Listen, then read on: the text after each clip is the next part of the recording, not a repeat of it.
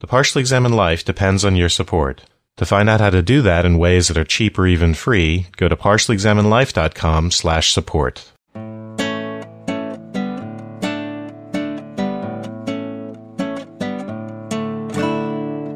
You're listening to the Partially Examined Life, episode 214, part two, concluding our treatment of Thus Spoke the Zarathustra. So we've introduced eternal recurrence and his poetic style. So, Wes, why don't you take us to where you actually wanted us to start? What's the spirit of gravity section? Is that where you want to? Yeah. So I think section two of the on the spirit of gravity. What's interesting about this section is it's a section where Nietzsche will suggest that we replace love of neighbor with love of oneself, which he sees as a kind of grounding of moving from the concept of a good and evil for everyone, which is the spirit of gravity. That is the thing the dwarf says, the thing that the dwarf utters to you, is that there's a universal good and evil for all human beings, to one's own particular set of bespoke values that are designed for oneself according to one's own taste. Taste is the word that he uses at the end of this section. The idea in section two is that here's the way he puts it but whoever would become light and a bird must love himself thus i teach. And here becoming a bird means to sort of escape from being weighed down by a system of transcendent values like christian or ascetic values things like that. So one must learn to love oneself thus i teach with a wholesome and healthy love so that one can bear to be with oneself and need not roam such roaming baptizes itself love of the neighbor. With this phrase, the best lies and hypocrisies have been perpetrated so far, and especially by such as were a grave burden for all the world. Yeah, and this idea of isolation, of why you would want to not get in somebody else's business and be comfortable with yourself, is something that in the narrative is spread, especially through these two books, three and four, but really through the whole thing as he's going in these cycles of should I teach people? Should I just withdraw? You know, so much of that. And I think a lot of that has to be just as we spread our values around, you know, it's like every action we do is positing a value. And just being with other people, you're going to have that pressure on you, right? And he was talking before about the common folk and the little old ladies, and that as a fundamentally open and generous person, you're apt to be a victim of taking on a lot of poison from others. Basically, their ill thought out repressive values, especially the ones that, you know, are these dominant ones in the culture, the Christian values and stuff. You want to be around other full individuals who love themselves. But even that, I think, is kind of a mixed blessing he goes on to say, you know, we are presented with grave words and values almost from the cradle, good and evil, this gift is called. For its own sake, we are forgiven for living. Um, which I really like. Yeah. And of course, you know, life is, as we've seen, the standard of value, which opposes the anti natural system of values, suggesting that there is a standard for Nietzsche.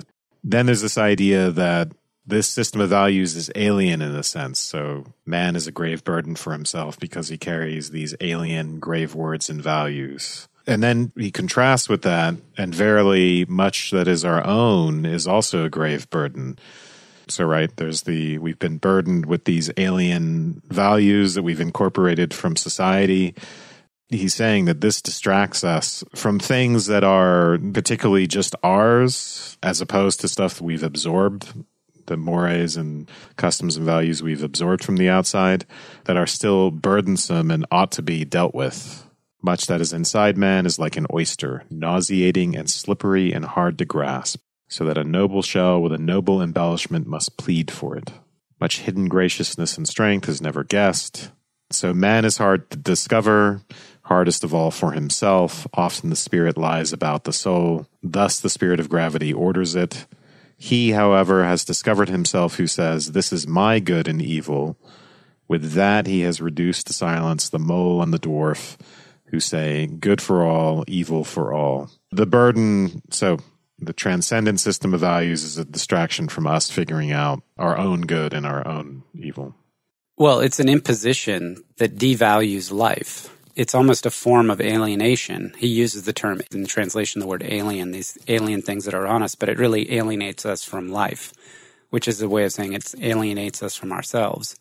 To be alienated from life, he says you want, one must learn, to have a shell and shiny sheen and shrewd blindness. You need to actually develop barriers that will keep you from just loading up alien crap on yourself. Like a camel, you let yourself be well loaded, especially the strong reverence spirit would bear much. He loads too many alien grave words and values on himself, and then life seems a desert to him. So you need to strangely separate yourself in some ways in order to be exposed to life. I read those two sections as, and this is typical of this book. So we have one paragraph where a metaphor of a camel talking about alien things and camel. And then the next one, we're talking about a nauseating and slippery oyster. We're a camel in that we voluntarily submit. We're beasts of burden and we're burdened with values from the spirit of gravity, right? But he says, and verily much that is our own is also a great burden. And what I kind of thought he was getting at here was kind of like, you know, this is him as a psychologist talking about attachments you may have to unhealthy relationships or having an unhealthy relationship to vanity and you know these kinds of things that aren't necessarily the big ticket transcendent values but are vanities or you know social mores or something like that. So that's what i got out of those two paragraphs. And then that's when he says man is hard to discover hardest of all for himself precisely because he's has to fight through and cast off or corral in the case of his internal cast off the external and corral the internal and then be able to say no this is my good and evil. And it's and say it from a place where it's not driven by some kind of mania or depression or psychosis or something along those lines. Not reacting to something that's been given to you externally and not coming out of some broken psychological motive. Yeah, I see this as him saying it's hard to figure out what you want. Sorry to reduce it to something so, but it's hard to figure out what one really values. I mean, the end of this is it's kind of funny because he comes up with this metaphor of how trivial things might make such a big difference in attraction between people. That's the shell part of things, right? You know, you may be, if you're a little overweight, you may miss out on what's beneath all of that. So women know this. The most exquisite do a little fatter, a little slimmer. Oh, how much destiny lies in so little. That's the idea that the shell can be shabby, and so that what's inside, what's deep down inside, remains hidden, which he lines up with this idea of man being hard to discover because the spirit lies about the soul, which I take to mean that the spirit is sort of encasing the soul. So, in other words, think of the encasement as consisting of all those values, and they sort of lie over our own tastes, the values that are particular to us, and obscure them in the way fat might obscure the inner beauty of someone that we might otherwise date. That, I think, is actually the analogy. So, the goal is to discover my good and evil as opposed to the spirit of gravity that encases it and obscures it that's a acute psychological observation and it is genuinely difficult right to disentangle one's own desire because i think this is related to desire from the desire of the other thinking back to our lacan style episodes the desire of the other that we have absorbed. I really like that and i'm trying to join this notion of encasement with the kind of when i was reading spirit of gravity i was imagining it as environmental, but maybe those are sort of the same thing. That he has this imagery of trying to become a bird in your own spirit, not subject to gravity, or not as subject to it at the very least, and as opposed to being you know weighed down close to the earth.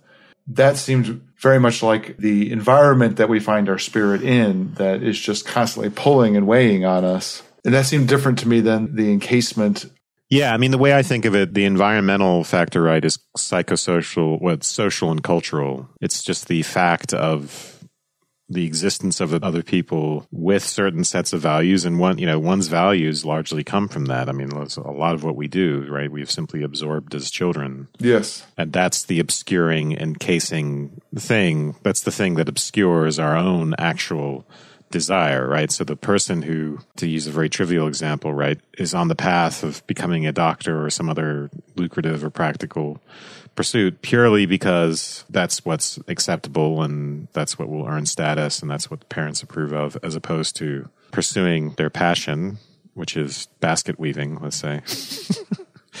so that's the idea. But, you know, in a larger sense, it's love thy neighbor or other a value like love thy neighbor or you know extreme prohibitions against having or acknowledging aggressive and sexual feelings it prevents you even from sublimating those feelings. If you can't be aware of your own aggression or other terrible feelings if that's so prohibited by society that you can't even think about it properly that has all sorts of implications for one's character for whether or not one discovers what one really wants to do.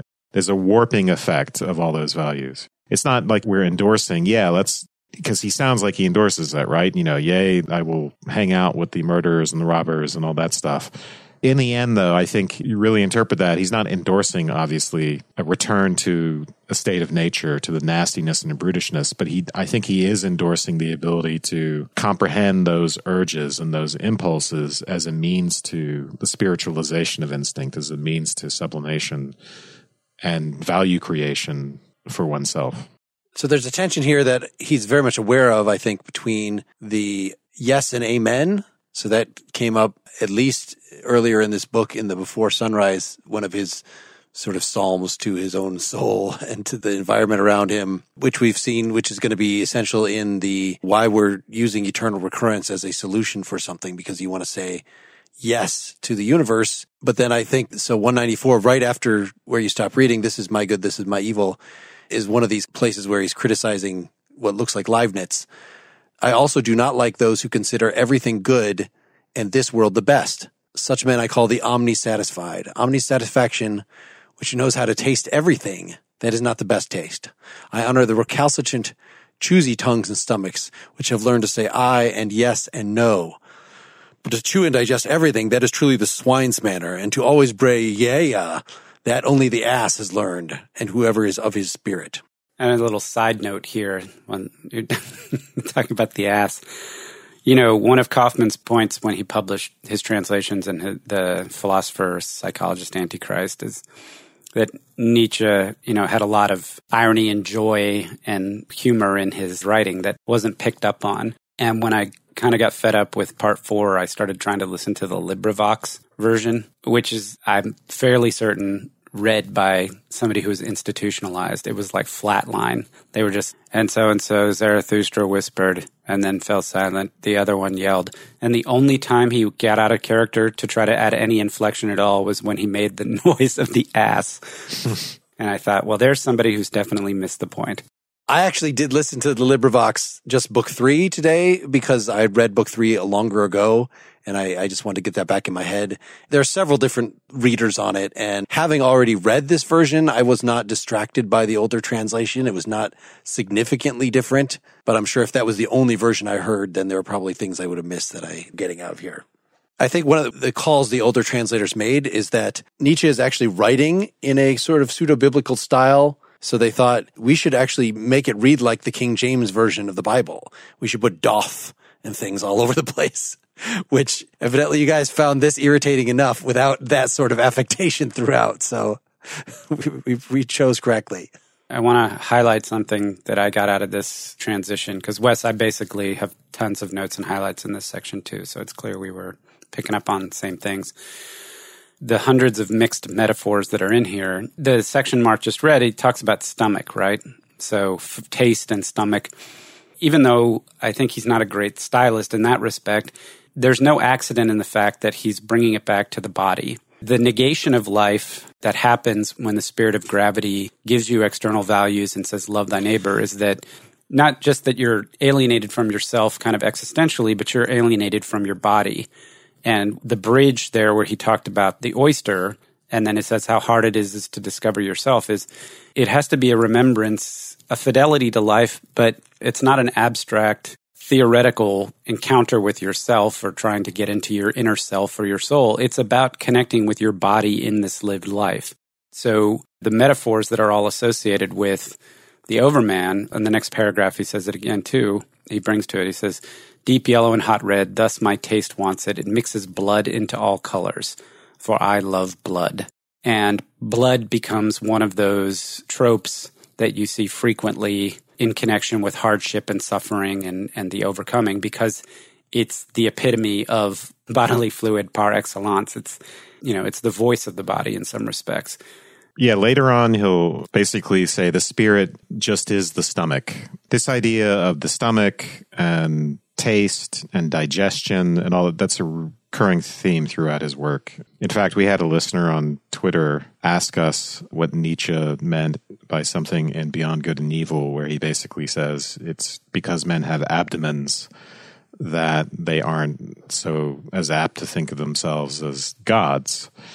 And it's such a rich epigram because it takes something that we know with Nietzsche, which is that his critique of values, it's premised on acknowledgement of the body. So in the gay science, for instance, he, he will say our highest values are just cloaks for physiological ailments, cloaks for you know, things that can be reduced to physiological but ultimately he's not engaged in this complete reduction. In other works we see it's not so much like when he actually gives substance to these reductions it's psychological. He's reducing things to values to stuff like ressentiment and the body. There's not so much you can say about the body except that what he's worried about is instinct. And the instinct sort of exists at that juncture between body and mind. It's bodily and its immediate effects are mental or felt as impulses. And the stomach is a great metaphor for instinct, right? Because it's like gut feelings, it's a source of anxiety, it's where viscera are located and entrails. Nietzsche will talk a lot about entrails. And the other thing he talks a lot about is indigestion, where it's clearly a metaphor related to repression, to the inability to digest experiences, to actually comprehend and process them because they contain elements of the forbidden that make our instincts obscure to us, make us forget them, make them unknowable. You make me think about nausea. Yeah, exactly. Yeah. And just the, the fact that he seems to think that there's an appropriate time for nausea, you know, appropriate for you at least. There are definitely other places where he just refers to certain classes of people that he's critiquing as being eternally dyspeptic or people who are despisers of life, who are nauseated by life. It seems to follow in that, that what you're shooting for as the overman is to be free of that, is to be a font of joy who can love, but you can see in his own story depiction of the dynamics of Zarathustra's hot and cold relationship with other people. There's maybe a little more to it than that, or maybe there's more flexibility in that, in that what counts as the virtuous ideal for him is multiple. So it's not just that, yes, being like Santa Claus is what we're aiming for.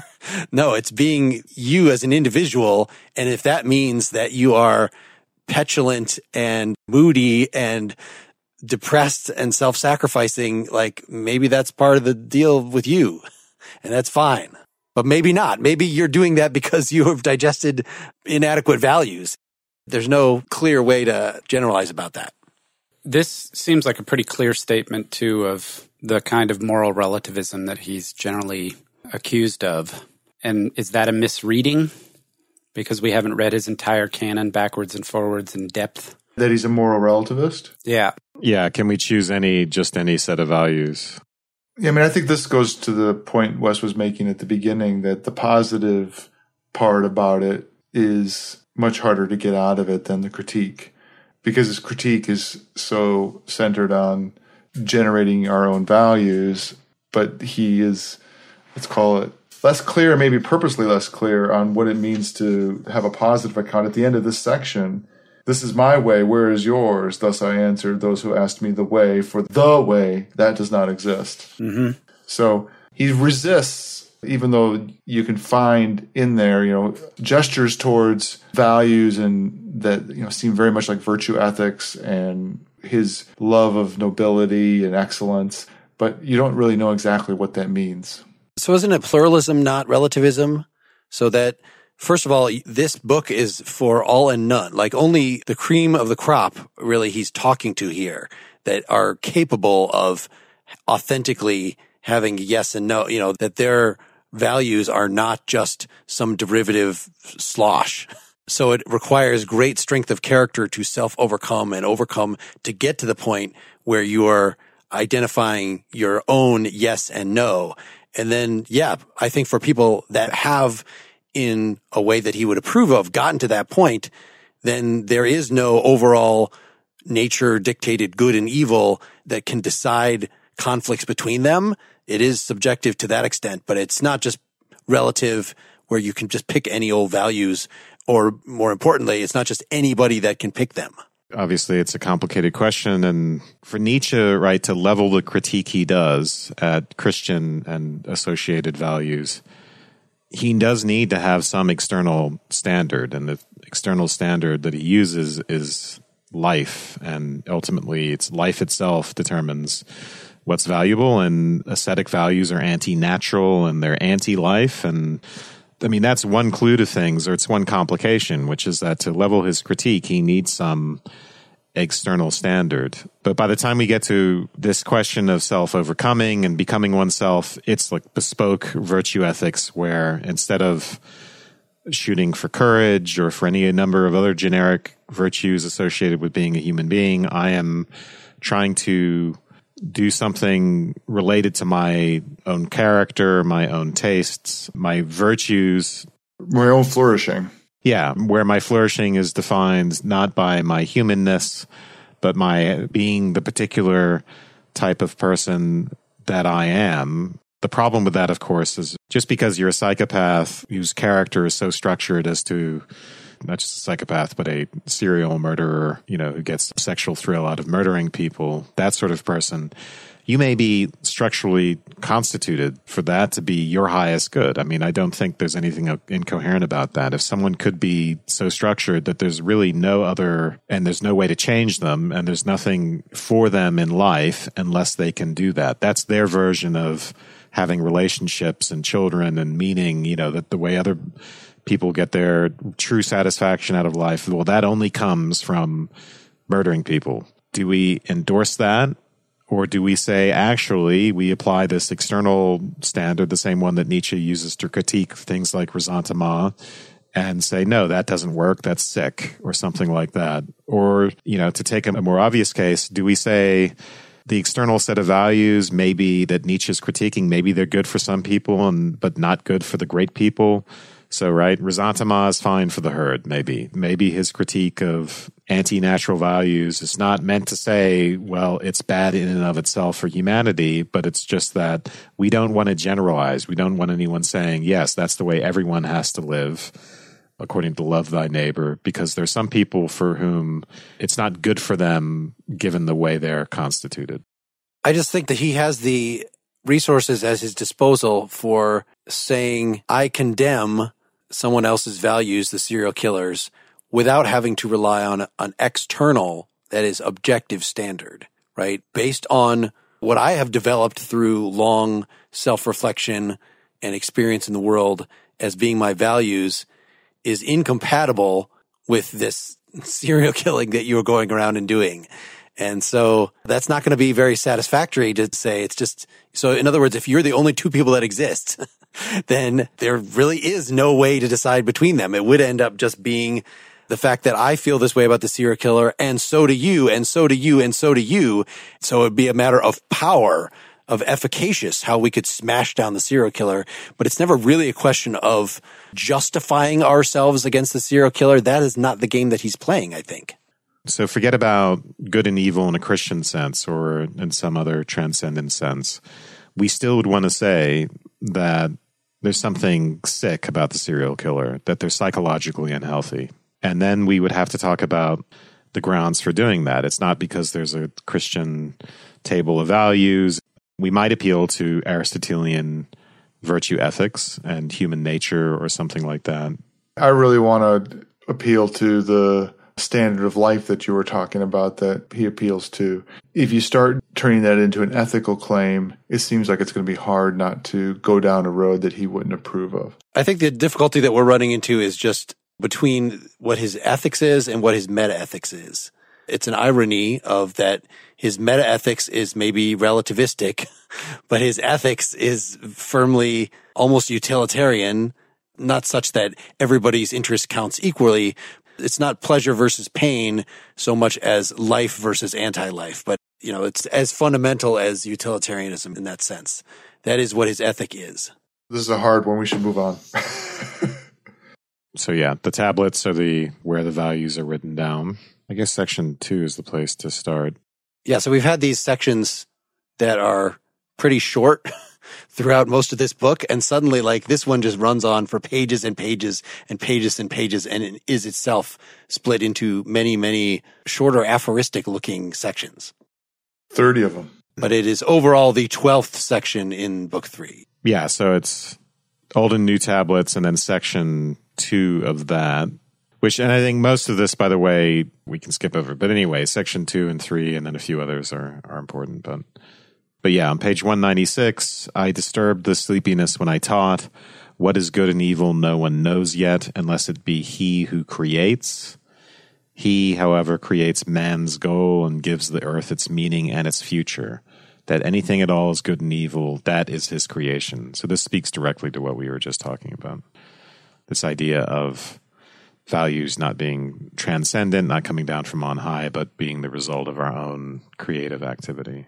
Isn't it interesting to say there that no one knows them yet? So it could be that there is a ultimately transcendent system of values, but we don't know ourselves, you know, as individuals or as a species let well enough to actually spell those out. So something like be not anti-life, that's sort of a schematic, that's an outline, but in terms of the details, you know, what would be sufficient to come up with an ethic, a list of things that you would then impose on other people or promote is more difficult perhaps the ultimate system of values is just what the overman would would choose. It begins to sort of sound like ancient virtue ethics of various sorts, you know, the Stoicism or where you would talk about the sage. When you want to appeal to an ultimate standard, you actually appeal to the choices that would be made by this particular ideal person. Not endorsing the idea that Nietzsche is actually saying that, but it, it's kind of reminiscent of that. Just this idea, he, however, creates man's goal and gives the earth its meaning and its future. This person who is the creator. That does sound less like, oh, I'm going to create my values, you go create your values, and, and more like someone comes along, the, the overman comes along and creates the values, capital V. But I think it's unclear. Yeah, I'm going on Kaufmann's interpretation of what the overman amounts to that he points to, I think, again, some unpublished scribblings of Nietzsche's to figure out what the overman is, kind of imagine what you really admire in your teachers and then kind of extrapolate from that. That's at least your first shot at, you know, the direction an overman would go. So the overman really is something that is in a sense within you. It is an extrapolation, is an elaboration of virtue that is already in yourself that are looking into what you most admire. So I think there is supposed to be a connection to people's actual attempts to be virtuous. It's just that when most people actually attempt it, no matter how impressive they are, they end up being some kind of shambling higher man. In other words, some kind of monster that has some of it right, but is out of balance. So this is why there's a multiplicity of value systems among actually impressive people because they're all on this line of interpretation getting part of it right. They're extrapolating from some by becoming themselves. They have elaborated some idiosyncratic traits that they have to become this larger than life thing. But the overman is maybe just a logical construction to sort of draw that out to infinity, kind of like the pragmatic view of truth. Truth is what we would agree on if we had all the time in the world to discuss and rationally elaborate. People who self overcome are going to go in different directions. And the overman, if we want to think of that as a unified thing, is where they would all eventually come to agreement if that were possible. So for the rest of this section, it's obviously Nietzsche talking about himself. He's like, I came along and I told you to laugh at your great masters of virtue and your saints and your poets and your world redeemers. And ultimately, he calls himself a uh, Mark. There's some support here for stuff you were saying about poets. And verily, I'm ashamed. So he says, into hotter souths, I flew, quivering an arrow through sun drunken delight, away into distant futures which no dream had yet seen. into hotter souths than artist ever dreamed of, where gods in their dances are ashamed of all clothes, to speak in parables and to limp and stammer like poets. And verily, I am ashamed that I must still be a poet. And then he gives these interesting sections where he's doing this gay science stuff again, where he's treating gayness and prankishness and frivolity as sort of being something that plays with seriousness. So the dance of the gods is prankishness. Time is a happy mockery of moments. Necessity, freedom itself playing happily with the sting of freedom. These are all very obviously poetic moments here and where I also found again my old devil and archenemy, the spirit of gravity, and all that he created constraint, statute, necessity, and consequence, and purpose, and will, and good and evil. For must there not be that over which one dances and dances away? In other words, our frivolity and the dancing and all those sorts of things, they're predicated on the existence of all this serious stuff. What do you take about necessity being thrown in there? the spirit of gravity creates necessity. When I think earlier we are saying in line with amor fati and the eternal recurrence that no necessity is what we discover and come to terms with. No, no, this is different. This is something that's created by the spirit of gravity, constraint, statute, necessity, and consequence, and purpose, and will, and good and evil. But why is necessity not the same thing as the determinism of this is the way the world always is? And even will. Why is will there? I think he's thinking of will in this context as a metaphysical concept, like as in free will. Consequence is causality. We're we're getting a bunch of bunch of philosophy and religion. Yeah, things that can be metaphysicalized, right? Metaphysicalized. That's, that's good. so the the whole innovation of Hume, right, is to challenge the idea that causality is something that's out there. You'd almost want to read each of these as as capitalized, right? As necessity is a with a big N. Yeah. When he's talking about the spirit of gravity, I think he's thinking about all, you know, not just the values, but all the metaphysical apparatus that goes along with them that we get from philosophy. I just wonder if the self overcoming might not be continual so that at one stage, necessity is good and then another stage you end up needing to overcome that so that if you take that seriously that there's a slipperiness to most of his teachings here maybe even eternal recurrence or embracing life or staying true to the earth might be something that in some way as you progress through your constantly self overcoming life you will find yourself saying things that are the opposite of those and that's actually appropriate for you at that point in time i'm just speculating here the word he uses is not necessity. It's a different word that's closer to like distress or suffering or travails, that kind of thing. Mm. Before we go too far off on that, I just want to say that. Yeah, no, I, I'll just leave that floating out there. That's fine. I don't. okay. So need maybe. Yeah, that last sentence though kind of gets back to when we were talking earlier in the first part about part of the eternal recurrence is also the the moles and the dwarves around. He does seem to be saying here. Because at the last sentence he says, you know, for the sake of the light and the lightest, must there not be moles and grave dwarfs. In essence, the concept, I think, of overcoming, since he's going to bring it in in the next section, it's not an abstract overcoming of some. I don't know that you could overcome if you were the only person on earth or the only individual. You're separating yourself from your animal nature, yes, but it's having to do with the context in which you're living, which includes all of the other human all too humans. So, section three, the overmen. There it was too that I picked up the word overman, by the way, and that man is something that must be overcome. That man is a bridge and no end, proclaiming himself blessed in view of his noon and evening as the way to new dawns. This passage makes me think that when he's talking about man is not an end, I think of Aristotelian teleology. I don't know if that's legitimate, but other words, human development has come to an end, and there are certain standards set by the telos of human beings, and that's a value defining thing. But if we think of ourselves not as ends, but as bridges, then the values aren't set by who we are now, they're set by some hypothetical future version of humanity, let's say, or some hypothetical ideal that I in particular am reaching for. So that's the sense in which the idea of an overman, the idea of something that I'm shooting for outside of myself can be a value creating or value defining thing.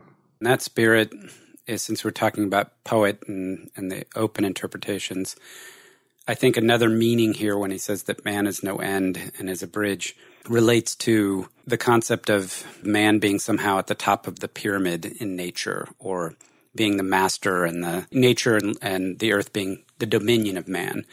The idea that somehow we have a special place in history to perfect the world or to accomplish something and to it's not by accident that Zarathustra, in addition to disciples, also has a bunch of animals who speak, you know, with whom they're not equals, of course, but they're as good as his disciples for what that's worth. And I think there's a sense in which he's trying to break down that distinction as well with this. It turns out later that they're all just things he's drawn onto rocks. They're not actually real because he's lonely. But so, it would be interesting though. We've generally characterized the difference between Nietzsche and Aristotle as being Aristotle has the idea of a fixed telos. You know, this is the state of excellence of man. And we're saying that for Nietzsche, that's on an individual level, but it still seems that each individual, you know, once you become who you are, then you are, have attained your flourishing in a manner comparable to what Aristotle thinks is possible for everybody. But if you think that there's a more cyclical, constant self overcoming element to Nietzsche's thought, which is very much in line with this picture he inherited from Schopenhauer of you want something, it's fulfilled. You're satisfied for a little while. You want something more. And the fact that, you know, that thing that Stoicism recognized many years ago and Brahmanism and all sorts of Buddhism, but they rejected that. And Nietzsche, unlike Schopenhauer, unlike all these forerunners, accepted that as human nature. Maybe that's just that cycle of desire and fulfillment and that sort of uh, at a high level of desire. It's not getting my next meal and now I'm fulfilled. Now I need another meal. Now I need another sexual conquest. But now I need to overcome he's talking way up on Maslow's hierarchy of needs so that unlike animals, people can self overcome human nature and need to do so by being authentically creative and do this constantly so that even if you become, you know, an awesome poet at one stage, maybe then at the next stage you're sick of poetry and need to overcome that. And I guess I'm, I'm being sold on this more dynamic vision of something that even using the word teleology would be inappropriate here. It's all in the service of life, but you could still be a temperamental artist and be like Zarathustra is by yourself in the hull of the ship for a week before you come out and are thawed out. You know, you could have all these in your personal journey, some very idiosyncratic ups and downs, and that would all be a reasonable part of yourself overcoming. I mean, it makes me think of you know, this phrase that Freud used called ego ideal, where you have an ideal version of yourself that your ambitions are always directing you towards. And that ideal self, you know, that includes everyday ambitions, but it also includes, you know, the ideal you as fulfilling certain values as being good. So not just status, but, but goodness.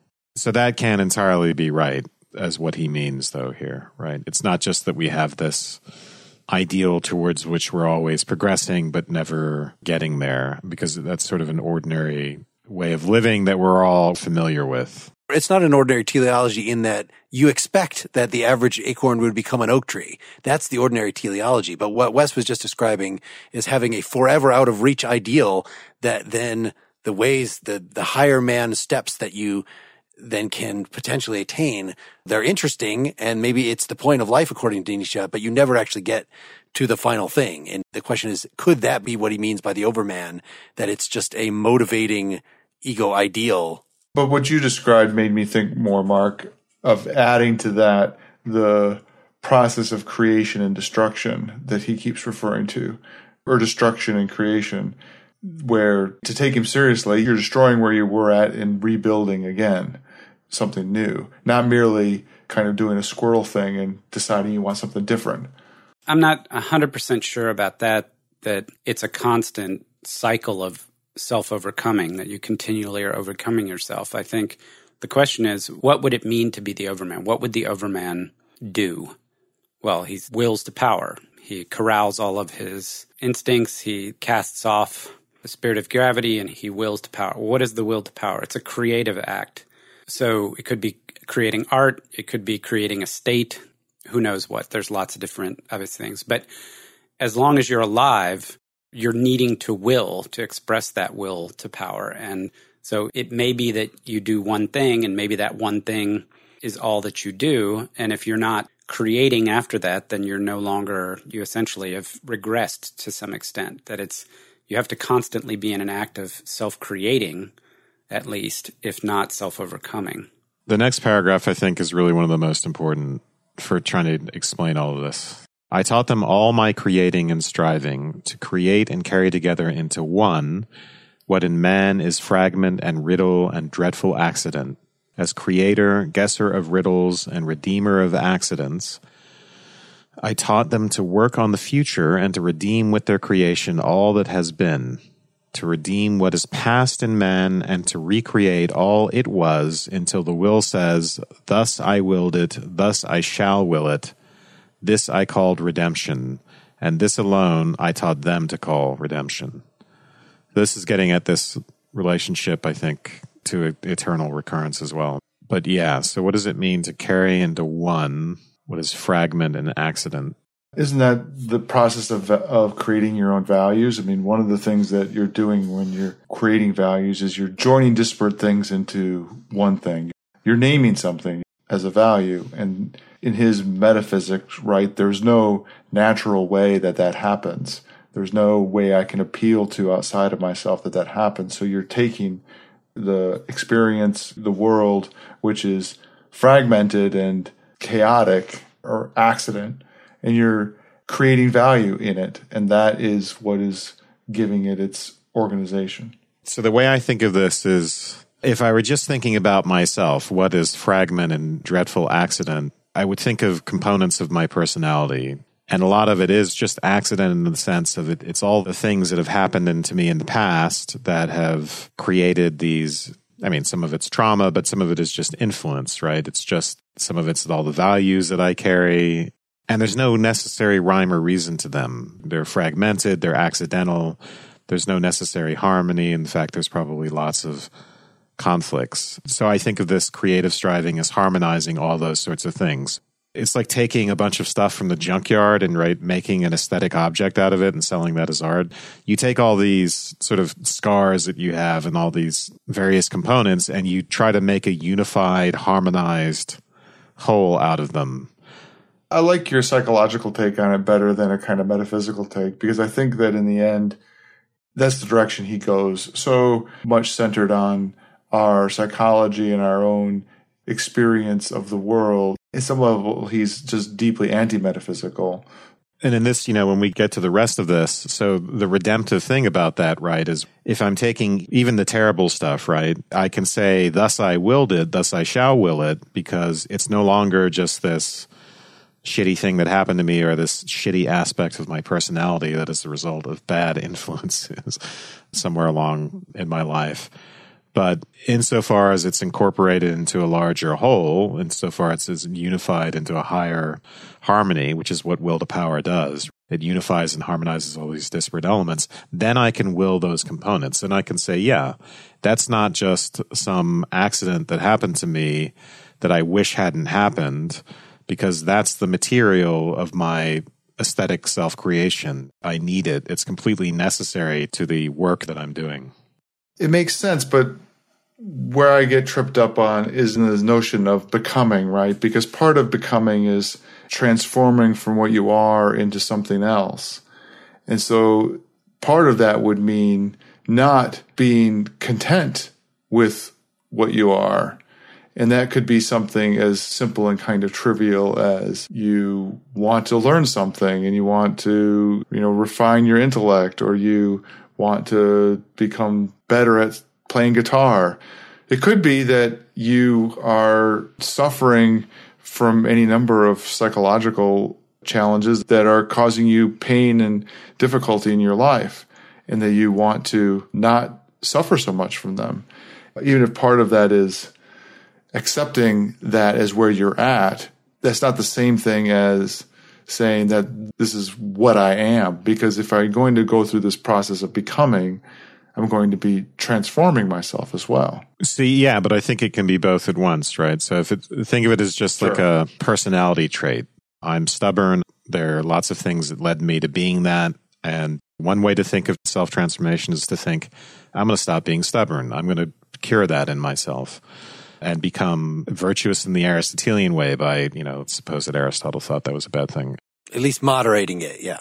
The other way to approach that is to say, I will that stubbornness, but I will it in relation to all these other personality traits that I'm going to harmonize in, in such a way that it leads to a whole that is greater than the parts that works, that is functional in some sense and creates my particular good and evil, my particular set of values. So I can say, thus I willed it, thus I shall will it, and not try to transform that particular component, but the entire whole is the transformative thing. So this is all very speculative, obviously.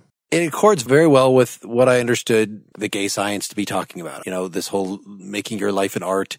But there are things in this text in particular that confuse me in this regard. So right in this same section, a couple pages later, subsection six, page 200, my brothers, the firstling is always sacrificed. We, however, are firstlings. So in other words, Zarathustra does not consider himself the overman, which might have been something you thought, but no, we're firstlings. All of us bleed at secret sacrificial altars. All of us burn and roast in honor of old idols. What is best in us is still young. That attracts old palates. Our flesh is tender. Our hide is a mere lambskin. How could we fail to attract old idol priests? Even in ourselves, the old idol priest still lives who roasts what is best for us in his feast. Alas, my brothers, how could firstlings fail to be sacrifices? Yeah, speaking of nausea. so you could take this metaphorically that we have to engage in creative destruction and sacrifice those parts of us that need to be shifted to put ourselves in balance. Like you could still retain the overall model that you're talking about, Wes, but he too often talks about that's not even us that's the overman. We should be trying to give birth to the overman. The overman is the future. We should be of our children's country. So in some ways that we are irredeemable in certain ways, right? We are too infected with the spirit of gravity and with other, these other things. We can become freaks in more interesting freaks, but we're never actually going to make it to the overman. And in fact, our being overcome is part of the process evolutionarily, we could say. Certainly not necessarily. He's not an optimist about this, but. Unless, Mark, as you've suggested, I think that all of this just represents a certain kind of psychological dynamic where the overman is not something we actually obtain in the world, but it's just this defining ideal it's the idea that becomes the standard for valuation and our behavior is defined by trying to get to that. So the self sacrifice, all this happens internally, right? It doesn't sound like that in a lot of places. It sounds just like overmen are real people who will arrive at some point. Mm. Like gods from Olympus. I don't think he says it here, but it was pointed out again in the secondary literature that Nietzsche thought that they spring up almost by accident at period of times in the past, and he was going through who Nietzsche thought was an example, like uh, Caesar versus Goethe, and you know a couple others, Napoleon. But I'm inclined to take a more organic view of this, where you know if we take seriously that Nietzsche is putting the figure of Zarathustra as a prophet in the form of like the way Jesus was a prophet, that we can't expect that somebody's going to hear the words and suddenly become an overman. I mean, Christianity didn't come to dominate the world overnight. It took hundreds, if not thousands, of years. So he's comparing Zarathustra to Jesus, but in a way, he's also kind of a little bit more like John the Baptist, where he's sort of announcing the coming and he's giving the aphorisms to his disciples. But it's going to take, you know, years and years of a slow turn away from Christianity until finally somebody's born who's not born under that weight or who's born under that weight but sees the possibility of life without it. And none of these people, which I guess is the lesson of the last book, there's too many things weighing all these people down. And each one hears one piece, maybe hears one thing, understands one thing, but they don't get the whole picture. And Zarathustra has the ideas, but he has them the way that a prophet has them. He's not the overman, He's just the the middleman. He's the middleman. he's he's the middleman. Exactly. Can we push toward the convalescent and actually? Yeah, so I would say actually we could do 29 and 30, which are the last two sections of this leading into the convalescent. And then the only thing that I'm thought we should look at in 29 is it's the fourth paragraph. And if you do not want to be destinies and inexorable ones, how can you triumph with me? This idea of becoming a destiny and something that can't be stopped. Well, if you're a destiny, then you might be self overcoming, but you're not, as Dylan was saying before, going squirrel, squirrel. You're not just changing whimsically. You are doing out of an inner necessity, sort of your own personal dialectic. But I was also just thinking of it as this concept of destiny where you, it has something to do with being able to will the past or being able to say, I, thus I willed it. You sort of fated to have become who you are. And so to the extent that you will everything that's happened, you want to be a destiny and like to say you're an inexorable one that you can't be stopped is sort of like a positive spin on being the product of deterministic forces. I'm just not sure how that goes in this section with become hard. It sounds like be a badass in some, you know, more definite way. Be a destiny, be the lightning, be in a way that is not just acknowledge determinism and be okay with that. There's an emotive element that your description was missing there that is, that is all over the section. He's contrasting self denial and asceticism with destiny, with there being some sort of spirit of destiny in oneself. Yeah, let's keep going. 30. Oh, thou my will, thou cessation of all need, my own necessity. Keep me from all small victories. Thou destination of my soul, which I call destiny, thou in me, over me, keep me and save me for a great destiny. And thy last greatness, my will, save up for thy last feat, that thou mayest be inexorable in thy victory. Alas, who is not vanquished in his victory? Alas, whose eye would not darken in this drunken twilight? Alas, whose foot would not reel in victory and forget how to stand? I mean, this just sounds like challenge yourself. now, is this part of his path or is this part of a prescription for overcoming? He calls the will the over me. Well, I mean about this challenging yourself, becoming hard, subjecting yourself to rarefied elements, and just the idea that you have to steel yourself in order to bear these truths. It seems like a general prescription, but in line with what he's saying earlier about this being my truth and my path, I suppose it's possible to consider that there might be somebody who has who can remain soft and become an overman, but I somehow don't think that. What I find curious is just he said, "Oh, thou my will, cessation of all need." So, what does that mean exactly? But also, he calls it the destination of my soul, which I call destiny. So, if we're thinking of free will, we're thinking of something that can run against determinism, run against, which is what I associate with destiny. And he's trying to get us to rethink it as something that involves an embrace of destiny. That's the best I can make of it.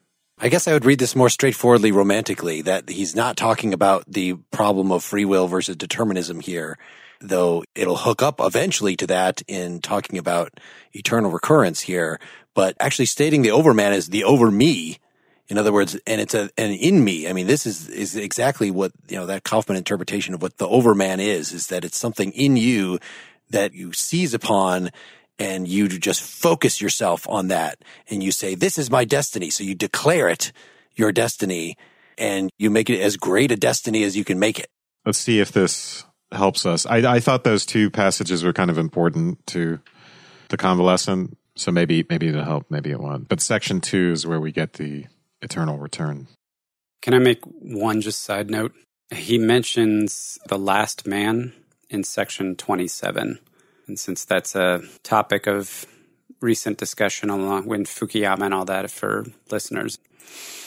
It's just a reprise there, you know, since we already talked about it in the very beginning of this whole book. I think that's why a lot of his metaphors and things looks like they're so cobbled together and clunky because he's like, you know, when he brings up the camel, it's like, because I talked about the camel in section five of near the beginning of the book. Like this whole section, the tablets is kind of like a greatest hits from the rest of the, the book. I felt like. I mean, didn't he write each of these books in a day or like 10 days or something like that? I mean, yeah, a very short period of time. Yeah. yeah Yeah, he blasted through each one. So, eternal recurrence, eternal return. We'll return to eternal. Re- sorry. Here we are again for the infinitieth time. Can I set up the MP3 so it automatically rewinds 20 seconds and just plays that over and over again? It feels like there must be a Twilight Zone episode that's like this that isn't just Groundhog Day. Oh yeah, Groundhog Day. So it's his animals. He's kind of been struck dead, lying down for a week or something, fell down as one dead and long remain as one dead because he's getting this nausea, this sense of eternal recurrence coming forward. And then his animals come to him and say, come on, wake up. You've been lying there for seven days. He's been creating something. And it's the animals who tell them what eternal recurrence is. So the nausea, by the way, Nietzsche in other works, right, in Gay Science too, thinks of himself as a convalescent, which he also literally was. He was always sick and trying to get better, and it was stomach problems, interestingly enough. But the metaphor here is, I think it's about nihilism, right? So one suffers from the advent of nihilism, and the nausea is associated with that, and to convalesce is to find a way out of that. And eternal return is going to help. I don't know. Isn't nausea point you in a particular direction? Nihilism is just there is no direction, there is no meaning, float, float, float.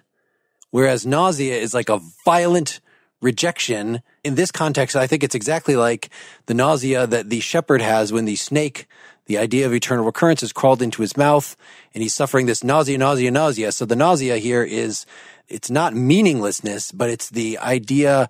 Well, I don't know. You can tell me, but how dreadful it is that the world, as you might ordinarily see it, is happening eternally. In other words, with all the being stretched on the rack and all the horrible stuff and the small man and the other things he complains about, all the different people he's been critiquing, the utter mediocrity of everything that that is what is nauseating to him before. And then he gets over that in this section basically by saying, but all that will be redeemed by the coming of the overman, which, you know, maybe means even in your own life, in you living it as an art, you overcome, you redeem the past. And so that's what makes eternal recurrence bearable. So the nausea can be a reaction to the nihilism, right? The way nihilism is set up, most people aren't aware that even the attempts to defend against nihilism, like Christianity, are for Nietzsche just manifestations of that nihilism, of some fundamental nihilism. And to the extent that those values are anti natural or anti life, they're just expressions of nihilism. And nausea is not necessarily the effect of nihilism unless one becomes aware of it and wants to, and that's the beginning of wanting to do something about it to forge new values. And then I think an awareness of the eternal, like the eternal return of the last man, for instance, or the small man. Yeah, I think one confronts the possibility of meaninglessness in that. It doesn't look like there's any progression. We're about to get the bottom of 217, top of 218 is going to be where he, the animals actually tell him again the story of eternal recurrence. I want to read the couple paragraphs just getting into that to see if this matters. 217. Oh, my animals, replied Zarathustra, chatter on like this and let me listen. It's so refreshing for me to hear you chattering. Where there's chattering, there the world lies before me like a garden. How lovely it is that there are words and sounds. Are not words and sounds rainbows and elusive bridges between things which are eternally apart? To every soul there belongs another world. For every soul, every other soul is an afterworld. Precisely between what is most similar, illusion lies most beautifully. For the smallest cleft is the hardest to bridge. For me, how should there be any outside myself? There is no outside. But all sounds make us forget this. How lovely it is that we forget. Have not names and sounds been given to things that man might find things refreshing? Speaking is beautiful folly. With that man dances over things. How lovely is all talking and the deception of sounds. With sounds our love dances on many hued rainbows. So this is the preface to him reintroducing eternal recurrence. And I think he's giving a little philosophy of language here to say kind of like why I was saying that maybe his whole story of recurrence is poetic. Words never actually capture the things they're supposed to. They never actually communicate to somebody else's inner world. Every other person is fundamentally separate from us. So it's this very bleak view of existential separateness between each person. And language is sort of an illusion that makes us forget that. It's a beautiful folly. So here's the best. Given that, here's the story I'm going to tell you about eternal recurrence. And it's actually the animals telling him. So we want to keep reading about him page 217 there. Sure. O Zarathustra, the animals said, to those who think as we do, all things themselves are dancing. They come and offer their hands and laugh and flee and come back. Everything goes, everything comes back. Eternally rolls the wheel of being. Everything dies, everything blossoms again, everything runs the year of being. Everything breaks, everything is joined anew. Eternally, the same house of being is built. Everything parts, everything greets every other thing again. Eternally, the ring of being remains faithful to itself. In every now, being begins. Round every here rolls the sphere there.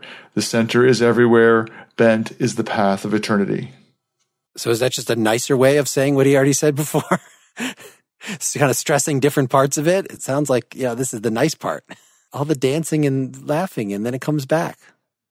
Well, but it also, to me, it makes it very, uh, I'll call it actual.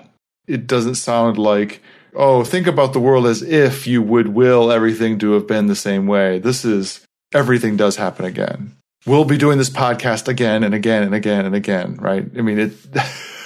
with slight variations. He doesn't emphasize the variations at all. No, I, I was just saying so okay. people think that all of our episodes are actually basically the same. oh, sorry. okay. I was being too literal. sorry. On page 219, he tells the animals what it was that choked him and crawled into his throat. And he chastises them for standing by and watching. right. The great disgust with men, this choked me and had crawled into my throat. And what the soothsayer said, all is the same, nothing is worthwhile, knowledge chokes. A long twilight limped before me, a sadness, weary to death, drunken with death, speaking with a yawning mouth. Eternally recurs the man of whom you are weary, the small man. Thus yawned my sadness and dragged its feet and could not go to sleep. Man's earth turned into a cave for me, its chest sunken. All that is living became human mold and bones and musty past to me. My sighing sat on all human tombs and could no longer get up. My sighing and questioning croaked and gagged and gnawed and wailed by day and night. The last man recurs eternally. The small man recurs eternally. And he goes on and on like that. And then we get so on 220, the animals say, Behold, you are the teacher of eternal recurrence. That is your destiny that you as the first must teach this doctrine. How could this great destiny not be your greatest danger and sickness too? Behold, we know what you teach, that all things recur eternally, and we ourselves too, and that we have already existed an eternal number of times, and all things with us. You teach that there is a great year of becoming, a monster of a great year, which must, like an hourglass, turn over again and again, so that it may run down and run out again, and all these years are alike in what is greatest as in what is smallest. And we ourselves are alike in every great year in what is greatest as in what is smallest. It's very depressing. so that I take as the statement of eternal recurrence. And then in 221, there's a very interesting formulation where he's going to say he himself belongs to, it's like a cause of himself, or maybe I'm reading that wrong, but he says, but the knot of causes in which I am entangled recurs and will create me again. I myself belong to the causes of the eternal recurrence. I come again with this sun, with this earth, with this eagle, with this serpent, not to a new life or a better life or a similar life. I come back eternally to this same self same life in what is greatest as in what is smallest, to teach again the eternal recurrence of all things, to speak again the word of the great noon of earth and man, to proclaim the overman again to men. You should go to the end of the paragraph. I spoke my word, I break of my word, thus my eternal lot wants it. As a proclaimer, I perish. The hour has now come when he who goes under should bless himself. Thus ends Zarathustra's going under. So, how does that end his going under? Doesn't he just say he's going to go under again and again and again? Well, the animals are saying that. I think it means that this is like the end of the story, right? Because we started with him going under at the beginning. The animals are putting words into his mouth at this point. I thought the animals are trying to encourage him to go back and preach this to man. Going under, I thought, meant going down and into the masses and going off the mountain. They're trying to convince him to do that. And they're saying, right now, you would just say, okay, I'm done because I've got this eternal life and I'm just going to come back doing the same thing. So i I'm done going under. And they're trying to say, no, you should go back down. You might expect that we've reached the end of this, that he's going to state it more positively now, but it still is looking kind of depressing and it's the animals that are being encouraging. It's really just in these last couple sections then of book three, the other dancing song where he sort of is able to turn his frown upside down, not by additional argument, but by song, literally. Anybody want to explain this? the other dancing song, the, the yes and amen song, section 16, the seven seals. Those are the two ends. And he starts the last one saying, I love eternity. How should I not lust after eternity after the nuptial ring of rings, the ring of recurrence? In this song before that, the other dancing song, he is convincing himself, right? He's having a conversation with his soul. He's having a conversation with life. Life says in this, in section two of it, O Zarathustra, don't crack your whip so frightfully. After all, you know that noise murders thought. And just now such tender thoughts are coming to me. We are both two real good for nothings and evil for nothings. Beyond good and evil, we found our island and our green meadow. We two alone. Therefore, we had better like each other. And even if we do not love each other from the heart, Need we bear each other a grudge if we do not love each other from the heart? And that I like you often too well, that you know, and the reason is that I am jealous of your wisdom. Oh, this mad old fool of a wisdom, if your wisdom ever ran away from you, then my love would quickly run away from you too. How does this fucking resolve itself? I'm sorry. He just seems to accept it, right? I mean, the last one, the seven seals, it's seven different aphorisms, each punctuated with the same little hymn at the end about being married to eternity. Yes, that is the conclusion. Okay, yes. So I found so it's the bottom of page 226, the top page 227. The other dancing songs, what this the whole section is called. So he's been having this conversation with life. That life has been reproaching him. Then life looked back around and thoughtfully and said softly, "O Zarathustra, you are not faithful enough to me. You do not love me nearly as much as you say. I know you're thinking of leaving me soon. There is an old heavy groan bell that growls at night all the way up to your cave. When you hear the bell strike the hour of midnight, you think that between 1 and 12, you think, O Zarathustra, I know it of how you want to leave me soon. So in other words, this is nihilism. He's thinking about suicide, thinking about death. Yes, I answered hesitantly, but you also know, and I whispered something to her ear right through her tangled yellow foolish tresses. You know that, O Zarathustra? Nobody knows that. And we looked at each other and gazed on green meadow over which the cool evening was running just then, and we wept together. But then life was dearer to me than all my wisdom ever was. And so the, the secret obviously is eternal recurrence, right? That he's whispering to life. So what justifies your loving life? You know that? Nobody knows that. I don't know. I feel like this life is him just, you know, talking to himself. So it's all rhetorical. There's a place earlier where he talks about joy in eternity, taking joy in eternity. And then the seven songs that Dylan mentioned are joyful refrain that reinforce, like you said, being wedded or bearing a child with eternity. You're not going to get a positive formulation. What you're seeing here is the result of his joyful embracing of eternal recurrence. But it's not going to help you make the idea any more clear, I don't think. It's like the concluding song at the end of a movie that fades to black. Yes. Yeah. So not being a despiser of life, actually being faithful to the earth, being faithful to life this gives joy, being authentically creative, whatever. This is what joy is.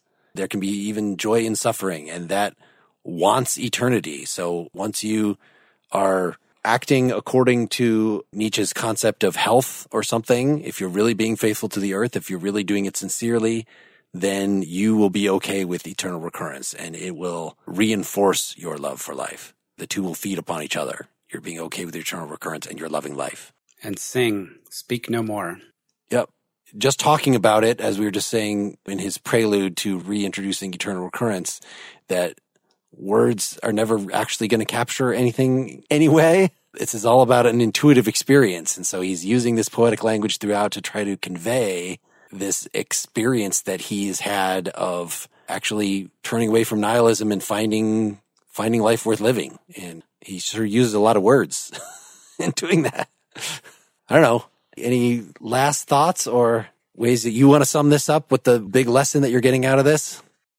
Well, it was for me, you know, this whole arc was an important education and foundational Nietzsche concepts that have always surrounded me, but I never, not all of them had I ever seriously studied.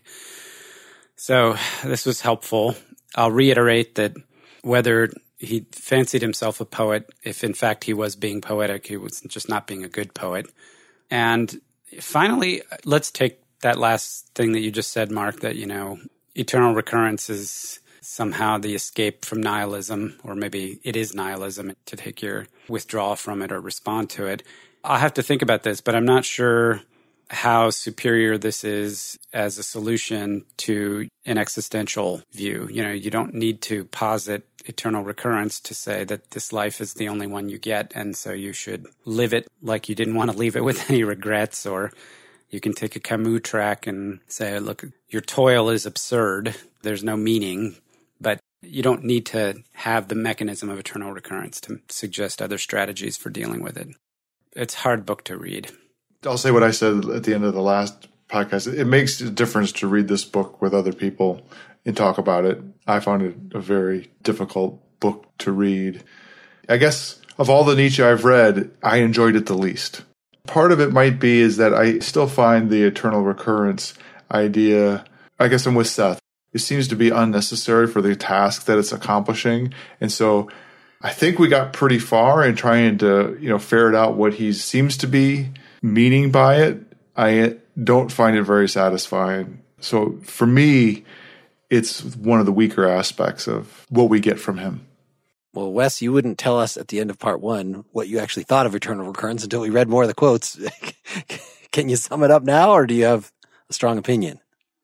I was thinking about this just because of I read the introduction to TK Seung's book, and he was Mark. Did you and I TA for him together? I, I was aware of him. I know I never had any. I think I TA'd for him um, at UT. Like, he's a really funny guy. Like, he's so animated but his interpretation of eternal return has something to do with getting outside of time, maybe in a manner of St. Augustine, and thinking of everything that happens within time. Every moment is, in some sense, eternal when you're standing outside of it, right? It's just this being that's always there. And so every moment is just always there. And, you know, I thought, well, perhaps it has something to do with this idea of redeeming the past by willing it was because it becomes not just psychological thing i'm going to will the past as if i had some control over it but i can actually will these things in some sense. In other words eternal recurrence means that when i will the past as, as something that just hasn't happened to me by accident but is now my will because of recurrence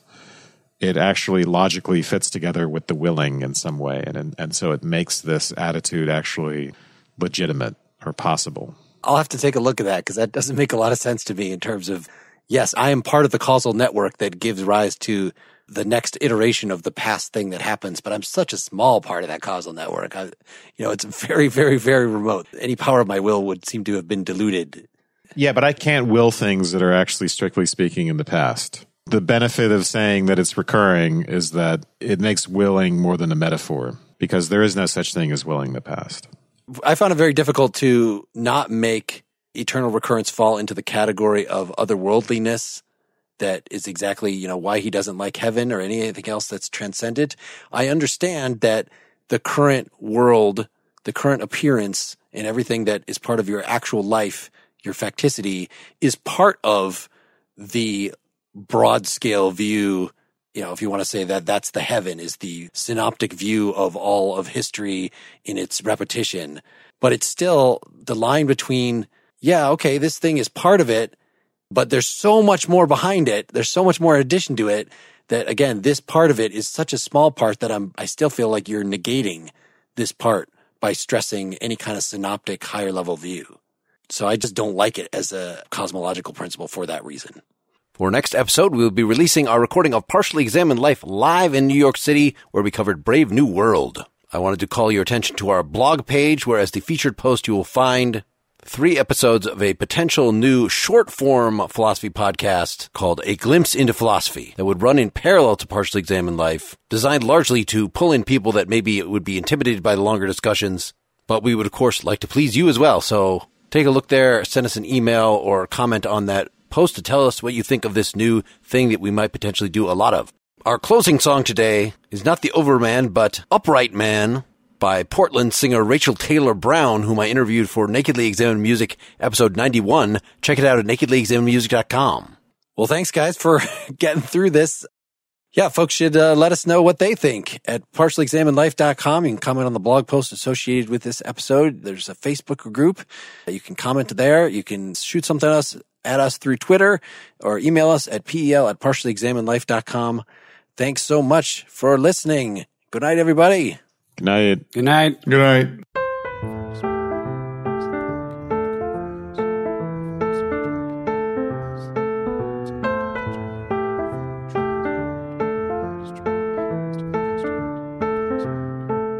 He takes a step and misses. On his back he notices that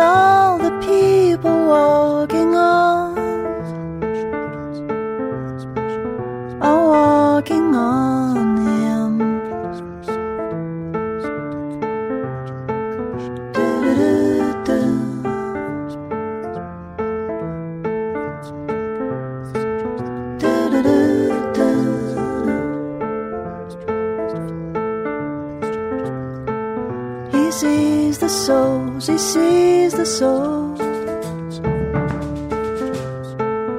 and tells the future.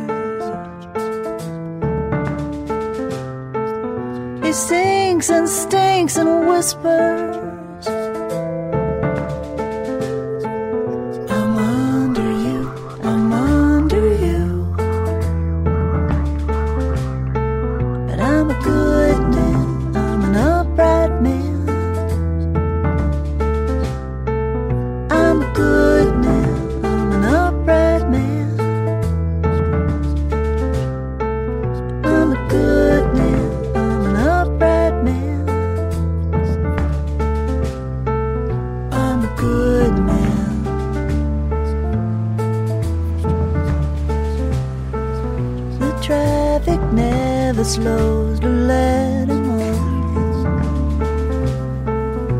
Catches rain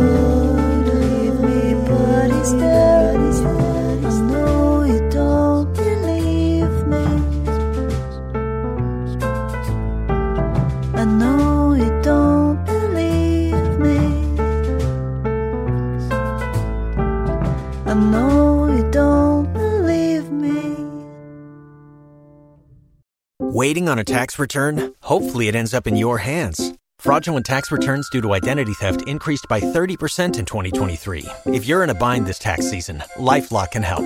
Our U.S. based restoration specialists are experts dedicated to helping solve your identity theft issues. And all LifeLock plans are backed by the Million Dollar Protection Package. So we'll reimburse you up to the limits of your plan if you lose money due to identity theft. Help protect your information this tax season with LifeLock. Save up to 25% your first year at LifeLock.com slash aware.